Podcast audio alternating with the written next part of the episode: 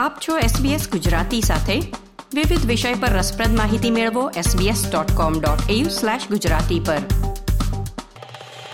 નમસ્કાર. ગુરુવાર ત્રીજી ઓગસ્ટ બે હજાર ત્રેવીસના મુખ્ય સમાચાર આપ સાંભળી રહ્યા છો નીતલ દેસાઈ પાસેથી SBS ગુજરાતી પર.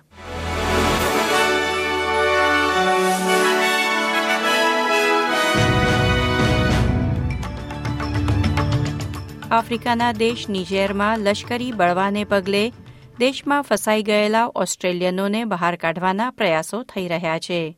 લશ્કરે દેશના લોકશાહી રીતે ચૂંટાયેલા પ્રમુખને સત્તા પરથી દૂર કર્યા પછી તોફાનો ફાટી નીકળ્યા છે.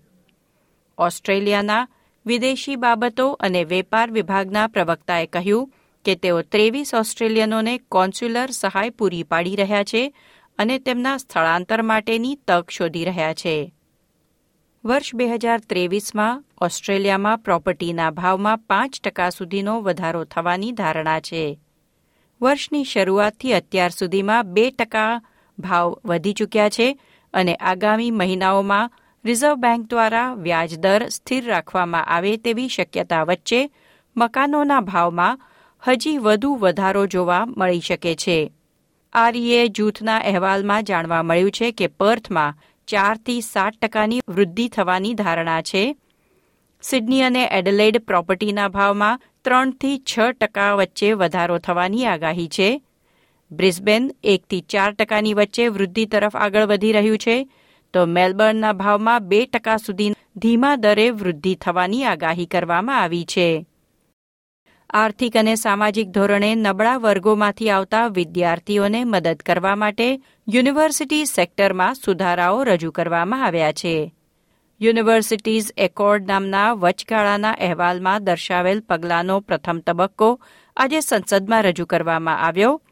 તેને પગલે પચાસ ટકા પાસનો નિયમ નાબૂદ કરવામાં આવશે.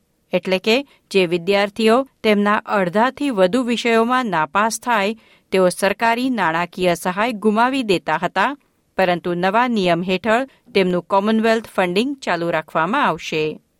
ફીફાના પ્રમુખ જિયાની ઇન્ફન્ટિનોએ ફૂટબોલના ઇતિહાસમાં સર્વશ્રેષ્ઠ મહિલા વિશ્વકપનું આયોજન કરવા બદલ ઓસ્ટ્રેલિયા અને ન્યૂઝીલેન્ડનો આભાર માન્યો છે. તેમણે આ નિવેદન બુધવાર બીજી ઓગસ્ટના રોજ સંસદ ભવનમાં એક કાર્યક્રમ દરમિયાન કર્યું હતું, જ્યાં તેઓ વડાપ્રધાન એન્થની આલ્બનીઝી કેન્દ્રીય ખેલ પ્રધાન એનિકા વેલ્સ, ફૂટબોલ ઓસ્ટ્રેલિયાના સીઈઓ જેમ્સ જોન્સન અને એ લીગના સીઈઓ ડેની ટાઉન્સેન્ડને પણ મળ્યા હતા. ગ્રીસની સરકારે જાહેરાત કરી છે કે ઉનાળાની કાળઝાળ ગરમી અને આગના બનાવોમાં સપડાયેલા પ્રવાસીઓને આવતા વર્ષે રોડ્સ ટાપુ પર એક અઠવાડિયા માટે મફત રજા માણવાનો મોકો આપવામાં આવશે. બુશફાયરને પગલે વીસ હજારથી વધુ પ્રવાસીઓ અને સ્થાનિક લોકોને ટાપુ ખાલી કરવાની ફરજ પડી હતી. આ હતા ગુરુવાર ત્રીજી ઓગસ્ટની બપોરના ચાર વાગ્યા સુધીના મુખ્ય સમાચાર. લાઇક શેર કોમેન્ટ કરો. એસબીએસ ગુજરાતીને ફેસબુક પર ફોલો કરો.